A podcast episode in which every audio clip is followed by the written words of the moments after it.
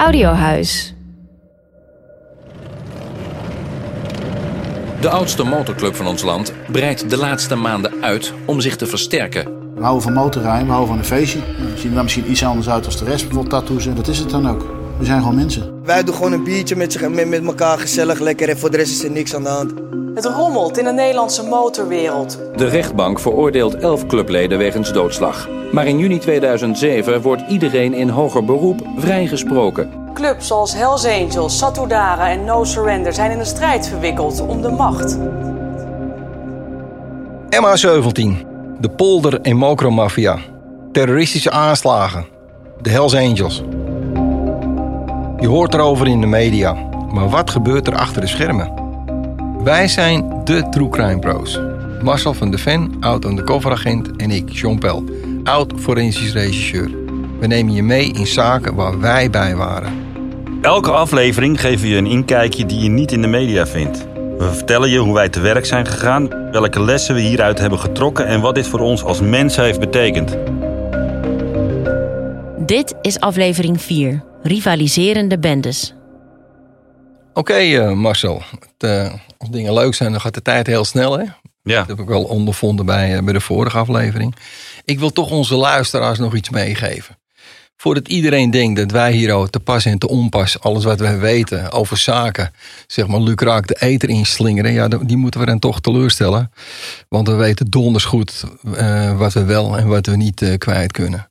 Als we alles zouden via de eter zouden verspreiden, ja, dan denk ik dat het hek van de dam is. Dus dat voor de luisteraar die denkt dat we hier al gewoon even alles aan het uitverkopen zijn, dat zijn we dus niet. dit kost ons alle luisteraars, John, denk ik, deze opmerking. Ja, maar ik wilde hem toch maar even meegeven, Ja. Nou, ik merk wel dat ik continu aan het nadenken ben, maar wat kan ik wel zeggen, wat kan je niet zeggen. Eh, continu balanceren. We komen er wel. Ja. Het is, allemaal, het is voor ons ook wel eh, een nieuw. Hè? We zitten nu in aflevering 4. Ik eh, vind het ontzettend leuk om te doen. Want het is nog wel even een weg zoeken. Maar ik merk wel dat ik continu eh, afweeg. Het zijn ook niet de minste groeperingen waar je op gewerkt hebt. Hè? Of ik, jij en ik. En, dus ja, dan moet je toch altijd wel een beetje een oogschouw nemen. Exact. Ik probeer zoveel mogelijk als leidraad eh, mijn boek aan te houden. Want wat in mijn boek staat, daar sta ik achter. En dat levert ook geen schade op voor, voor de rest van opsporen rond Nee. Nederland. En daar gaat het in principe over. Hè? Het gaat over methodieken. Het gaat over veiligheid van collega's of politieagenten. Eh, en natuurlijk ook nog wel een beetje het, eh het ambtsgeheim. Ja. Laat, laten we die vooral niet vergeten. Oké, eh, nou, aflevering hiervoor hebben we het gehad over de poldermafia. Ja, daar zouden we best nog wel zes afleveringen aan kunnen wijden. Dat hebben we toch wel in een redelijke vogelvlug gegeven. Ehm, ik denk dat we er later, net zoals bij aflevering 1 over de Schiedammer Parkmoord, nog wel in een kleine zijstapjes op terug gaan komen. Hoe zit je er vandaag bij, John? Nou, ik heb net een, een koek gegeten Ja, en ik heb een glas water gedronken. Ik moet je eerlijk zeggen. jij eh, begin je weg te dommelen. Nee, nee, nee, nee, nee, nee Oh. want ik, ik heb net eh, mijn suikershot gehad, dus Oh. eh, dat gaat hartstikke goed. Gaat, Ja. allemaal, gaat allemaal goed komen. Ja. Nou, we hebben het natuurlijk gehad over de poldermafia, hè, de vorige. En eh, als je kijkt naar, eh, naar de poldermafia, wie, wie en wat zijn dat dan? Maar ook de ontwikkeling van de misdaad. Kijk, die enorme explosie aan geweld die er heeft plaatsgevonden in begin jaren 2000 tot aan 2006, 2007. Eh, Het loopt nu nog steeds, maar dat is weer overgenomen door een andere groepering, ander soort misdaad.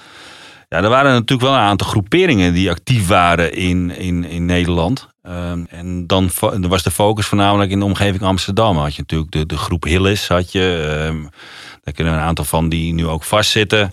Je had de, de club van Cor van Hout, die er nog eh, omheen eh, cirkelde. Eh, ja, je hebt een aantal groepen die daar echt wel eh, ruzie hadden met elkaar. Om geld. Hè? Uiteindelijk om geld. En om macht. Maar daar in het midden zat altijd nog wel een club, zeg maar, die continu bij alle onderzoeken naar voren kwam. En dat, dat waren de Hells Angels. Die zaten in het midden. En hoe ze er terecht kwamen, kwamen ze er. Maar in ieder geval, ze zaten er wel tussen.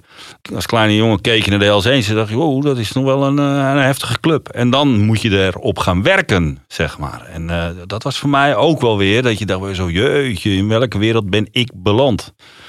Want ja, uiteindelijk in die, in die beginjaren je had een aantal Willems zaten daar hè, bij de Hells Angels. Eh, daar, daar wat op een gegeven moment een conflict werd. Ja, Holleder verscheen ten tonele bij. Sam Klepper zat op een gegeven moment ook in die omgeving. Dus ja, die kwamen wel eh, in het nieuws. Daar werd wel op gefocust vanuit het Openbaar Ministerie. Ja, en als we het over de Hells Angels hebben, dan eh, hebben we het erover. Ja, wie zijn dan de Hells Angels? Nou, Ehm, ik ben natuurlijk al iets ouder dan jou, Mars. Dat hadden we al, eh, waren we al overeengekomen. En in mijn tijd, ik kwam met de Kinkerbuurt, de KB. En je had de MacArthurbuurt, dat was de MB. En zo ging dat vroeger allemaal met die jeugdclubjes. Hè? Jeugdbendes vind ik nog een groot woord, maar jeugdclubjes. Zo had je ook een clubje in Amsterdam-Oost. Dat was de Kreidler Ploeg Oost. Die zijn eigenlijk vanuit KPO, die zijn eigenlijk zeg maar, het startpunt geweest voor wat later eh, de Hells Angels eh, werden. De Hells Angels waren altijd dominant aanwezig.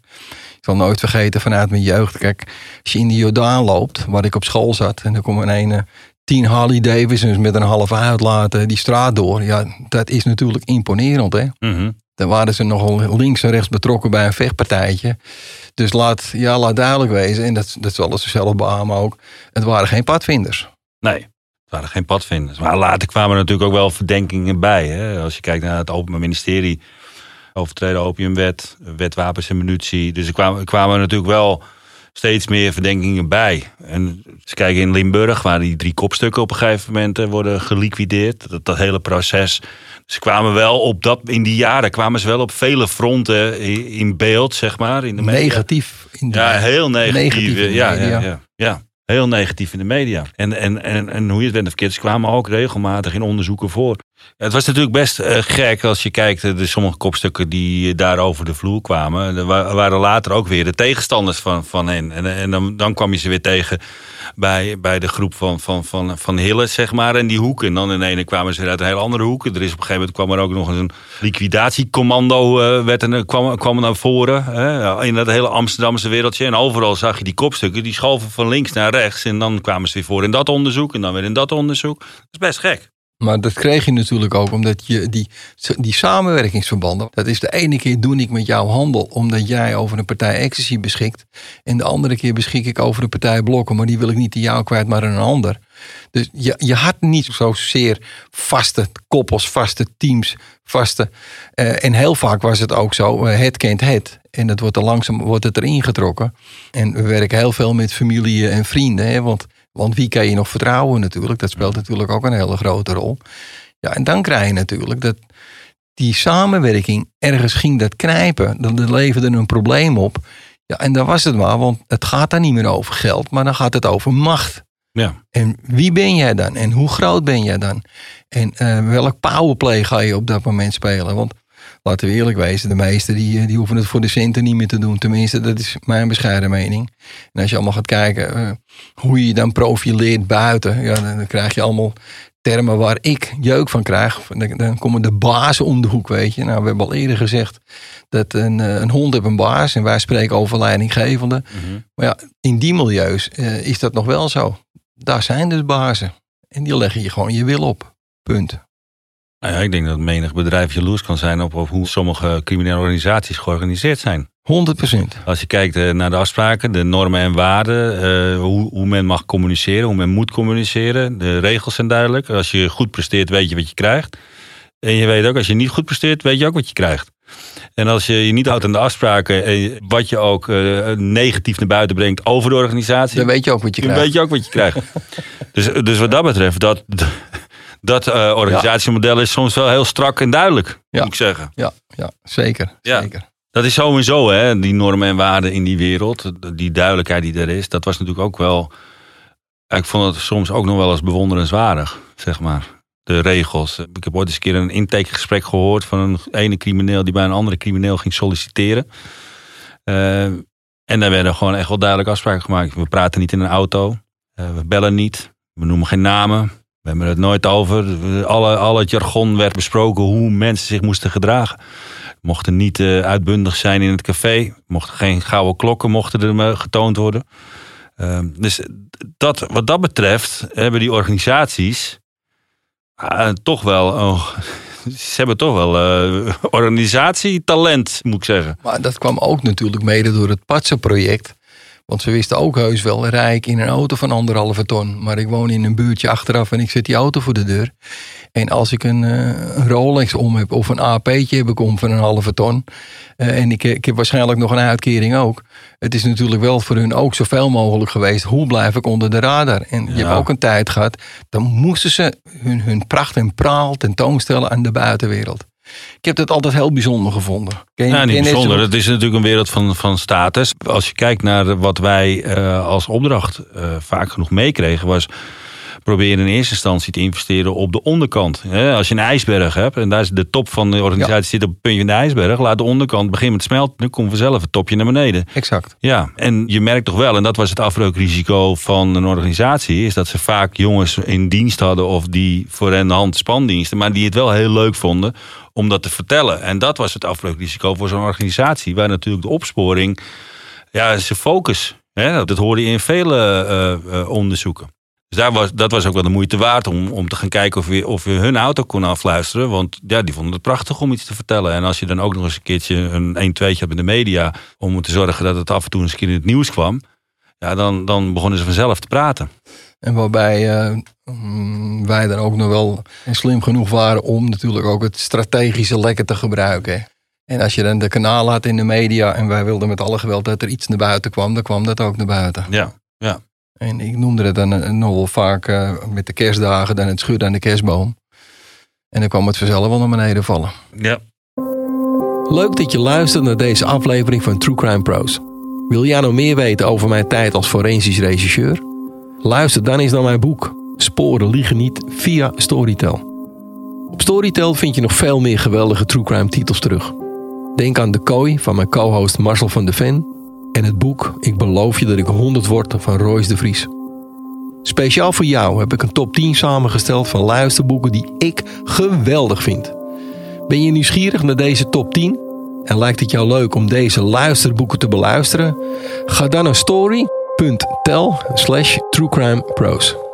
Via deze link luister jij als luisteraar van True Crime Pros bovendien de eerste 30 dagen gratis. Veel luisterplezier. Op 29 mei 2019 werden de Hells Angels verboden in Nederland. Een beslissing die voor de rechter veel voeten in aarde had. Niet iedere politieoperatie verliep soepel. En ook de media kon roet in het eten gooien, vertellen Marcel en Sean. Het Openbaar Ministerie had het wel eh, echt wel op hem voorzien. Die, die hadden wel zoiets van, daar, moeten we een stokje voor steken. Wat ook eh, uiteindelijk gelukt is. Omdat op 29 mei 2019 onder andere ook de Hells Angels door de rechter eh, waren verboden in Nederland. Je bedoelt dat ze daar toen konden zeggen van nou, nu is het klaar. Jullie mogen niet meer bestaan. Ja. Ja. En dat is natuurlijk een heel proces geweest. En daar heeft denk ik de media ook wel een, een rolletje in gespeeld. Nou vind ik toch tegenwoordig de media met alles wat er is. Weet je, blaas je het op of blaas je het niet op? Geef je er een heleboel aandacht aan? Of geef je er geen aandacht aan?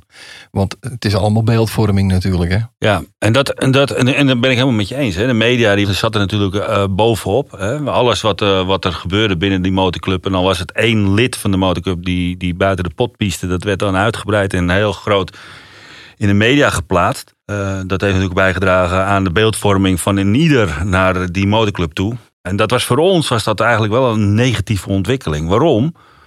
Want er was zoveel aandacht uh, dat, dat zij ook heel scherp werden. Dus alle operaties die wij moesten uitvoeren, daar, daar hielden ze eigenlijk ook al rekening mee. Hè? Alle alarmbellen werden eigenlijk aangezet door, door de media, waardoor zij heel scherp werden. En uh, ja, dat gaf voor ons een enorm risico met wat we moesten doen. En trouwens, sowieso risico's. Vergeet nooit, we moesten toen in Amsterdam-Noord... woonden een aantal uh, van, de, van de kopstukken... en daar moesten wij een operatie op doen. En ik was verkleed als wegwerker, vergeet nooit meer. En bij de afslag Landsmeer heb je een McDonald's. En daar zaten een aantal zaten daar uh, te eten. En wij moesten daar dan een afluisteroperatie doen. Dus ik zat daar keurig met mijn oranje jas en mijn schep... had ik nog net niet in mijn hand uh, om daar het plaatje op te houden. En ik heb vroeger in een sportwinkel gewerkt. En dan kwam ik een vertegenwoordiger en die wist dat ik ooit overgestapt was naar de politie. En die jongen die woonde echt aan de andere kant van het land. Die zei, wat leuk, ja te zien man. Maar wat ben jij aan het doen tegenwoordig? Want je bent toen toch naar de politie gegaan. Je hebt toch helemaal met de politie gewerkt? Oh. ja, wil je er maar eens onderuit op dat moment hè? Ja. Ja, dus uh, ja, dat was ook mijn antwoord. Van, nou, weet je, ik kon niet meer tegen het leed en alles wat er plaatsvond. Maar dat, dat, dat heeft me wel wat zweetdruppels opgeleverd. Dus dat moet ik je wel zeggen. Ja. ja. Maar dus door de media kwam er ook soms weer communicatie op gang. Wat ook weer een voordeel had. Dus ja, dat, dat ging allemaal in elkaar over. Ja. ja. ja. Ja, en dan hebben we het onderzoek natuurlijk uh, nog niet besproken, waarin ik een heel klein rolletje heb uh, gespeeld. Dat is onder andere acroniemonderzoek. Nou, dat is uh, niet zo'n, niet echt heel goed verlopen onderzoek, als ik het heel beschaafd mag zeggen. En daarvan kan ik me nog herinneren dat wij bij een inval in een clubhuis een, een papier aantroffen in de keuken op de muren geplakt met plakband.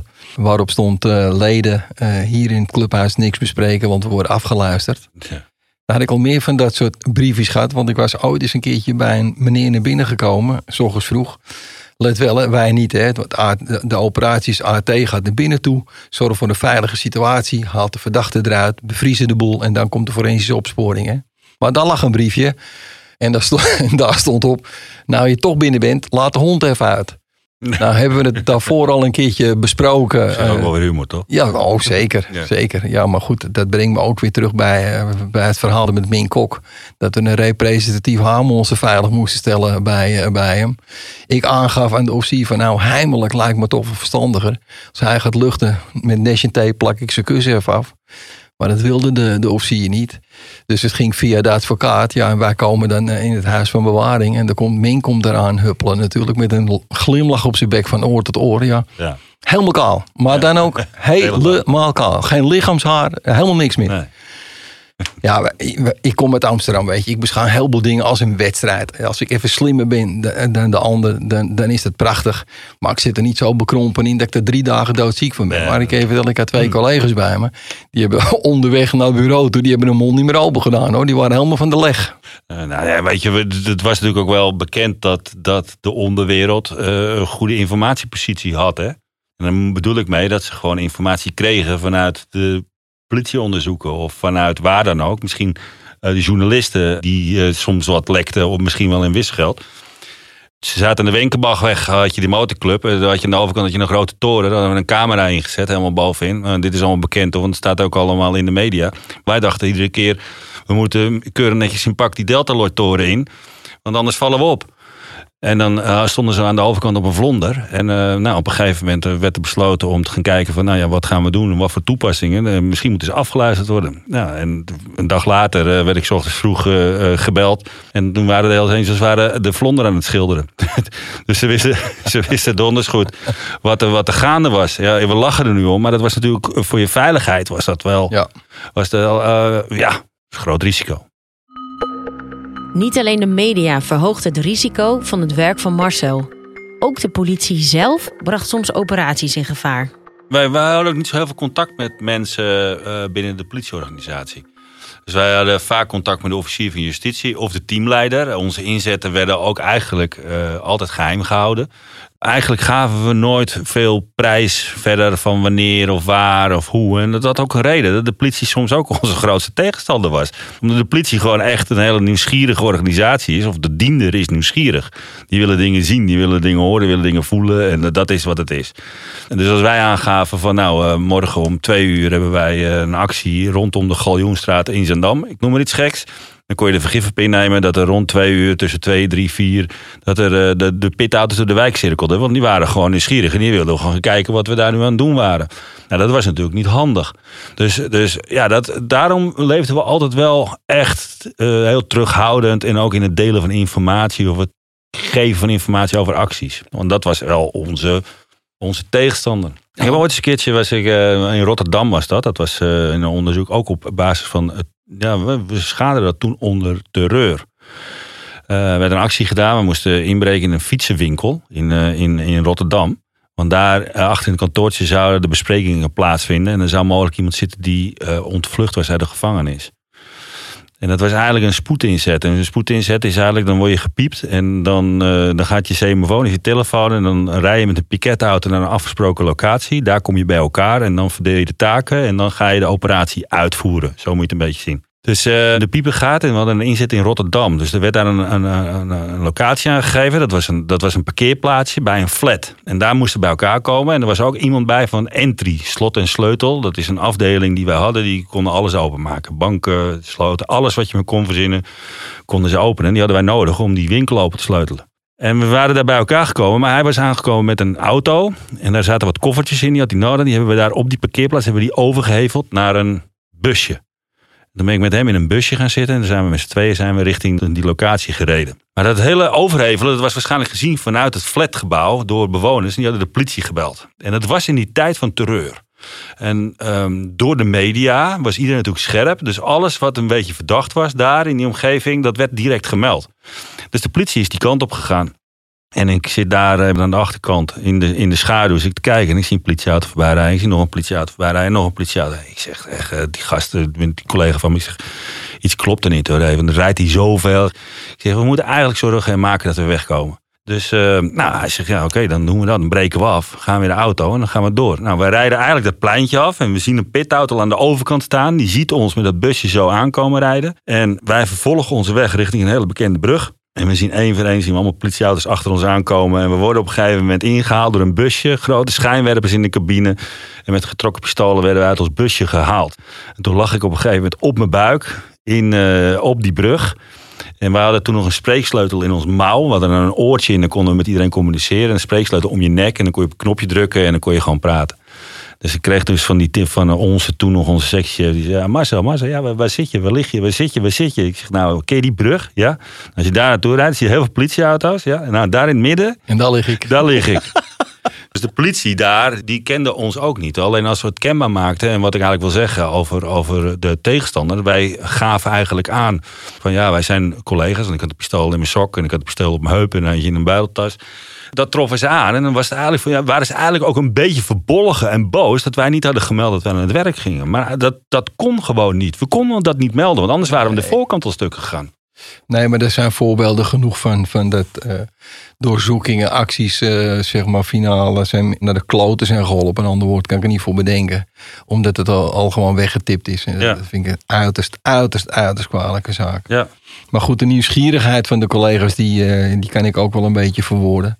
Ik noemde de nieuwsgierigheid van de collega's die zich schuldig maakten aan het SVC, het Sporenvernietigingscommando. Ja. Ja, eh, voor mij was de plaatsdelict heilig. Plaatsdelict management hebben we op een gegeven moment ingevoerd. Maar ja, bij, bij ons was het altijd zo, er, er gebeurt wat, er is iemand eh, doodgeschoten. Ik heb je al een paar keer eh, het management horen, horen noemen. Wa- Wat is dat dan? PD management?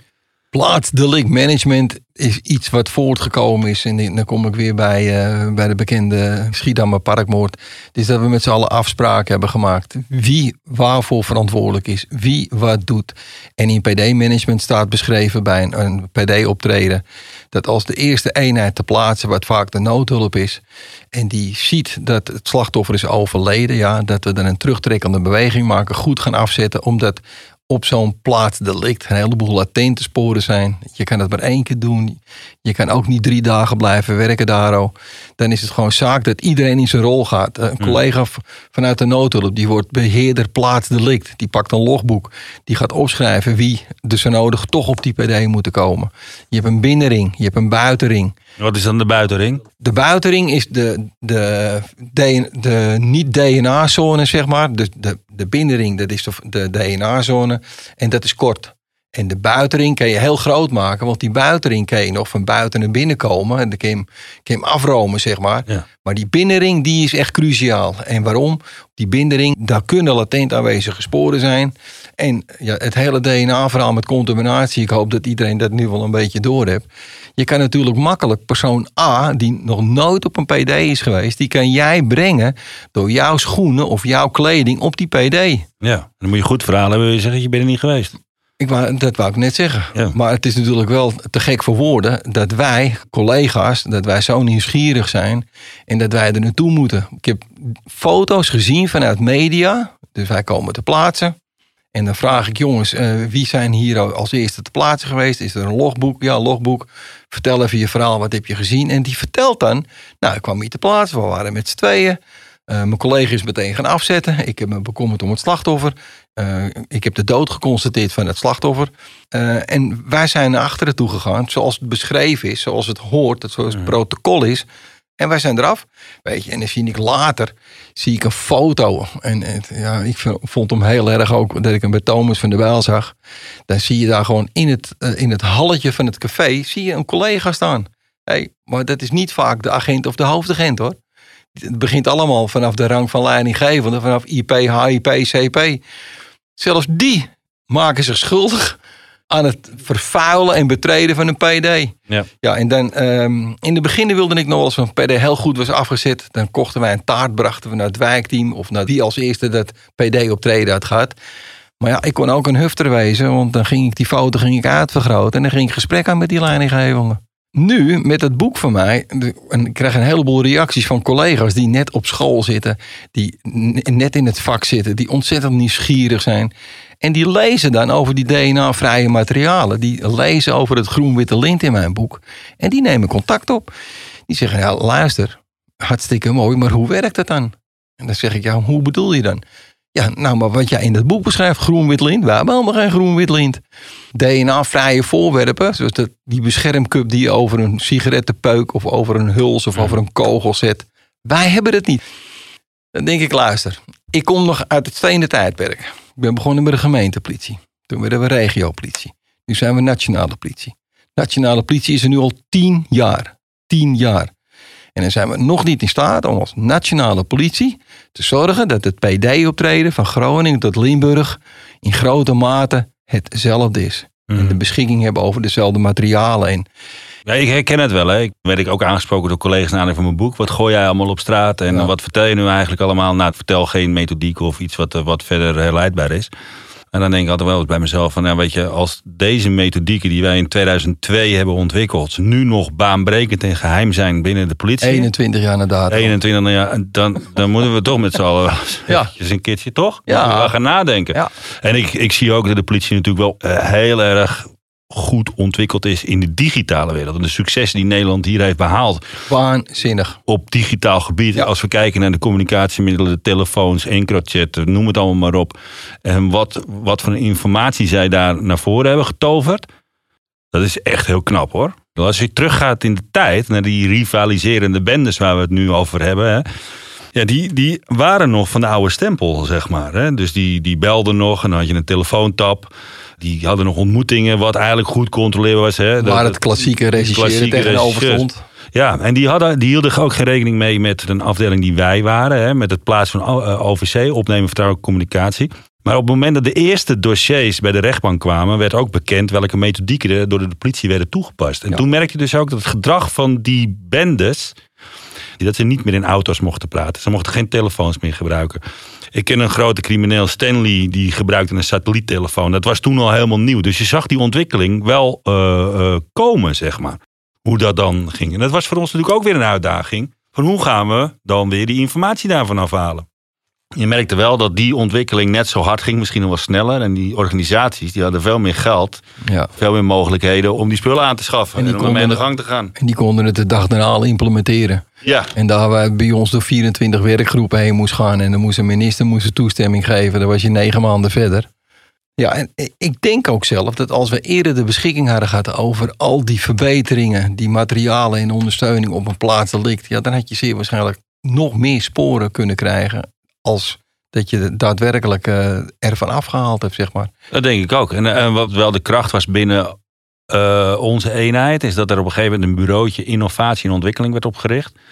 Die zich alleen maar bezig hield in het eh, ontwikkelen, innoveren van opsporingsmethodieken. En ook de middelen die je kon toepassen om steeds meer informatie binnen te halen. En dat, en dat was ook gebaseerd A op sporen. Hè? Dus heimelijk eh, veiligstellen van sporen. Dat was ook een beetje begonnen bij ons. hè, Het stelen van DNA. Ja. Want wij waren aangewezen in het wetboek voor strafvordering dat we dat mochten. Maar dat werd ook op het digitaal gebied.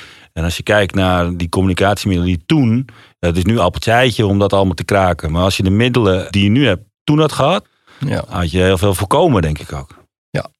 Maar goed, eh, ik denk dat we ons kunnen gaan opmaken voor, eh, voor deel 5. Deel 5. Ik vond, ja, dit, is, dit was deel 4. Ja, ik, ik heb al eerder gezegd, als je het naar je zin hebt, dan gaat het allemaal heel snel. Ik denk dat we ons gaan opmaken voor, eh, voor deel 5. Ja. In de vorige aflevering doken we al in kopstukken uit de onderwereld. In de volgende bespreken we er nog zo eentje. De geliquideerde Stanley Hillis. Voor mij een plaatsdelict die ik mijn leven, maar dan ook mijn leven nooit zal vergeten. Dan heb ik het over de bijzonderheden die ik daar heb meegemaakt. En als je denkt dat het niet gekker kan, nou, het kan gekker hoor. True Crime Pros is gemaakt door Marcel van de Ven en mijzelf, Sean Pel. In samenwerking met VBK Audiolab, Ambo Antos Uitgeverij en Audiohuis. Regie en montage door Lieve Sonderen. Redactie door Rick Uilenbroek en Lieve Sonderen. Projectleiding werd gedaan door Pauline Reinders. Studiocoördinatie door Natasja Blauw. Als je dit een interessante aflevering vond, laat dan een review achter. Dat helpt anderen om de podcast beter te vinden.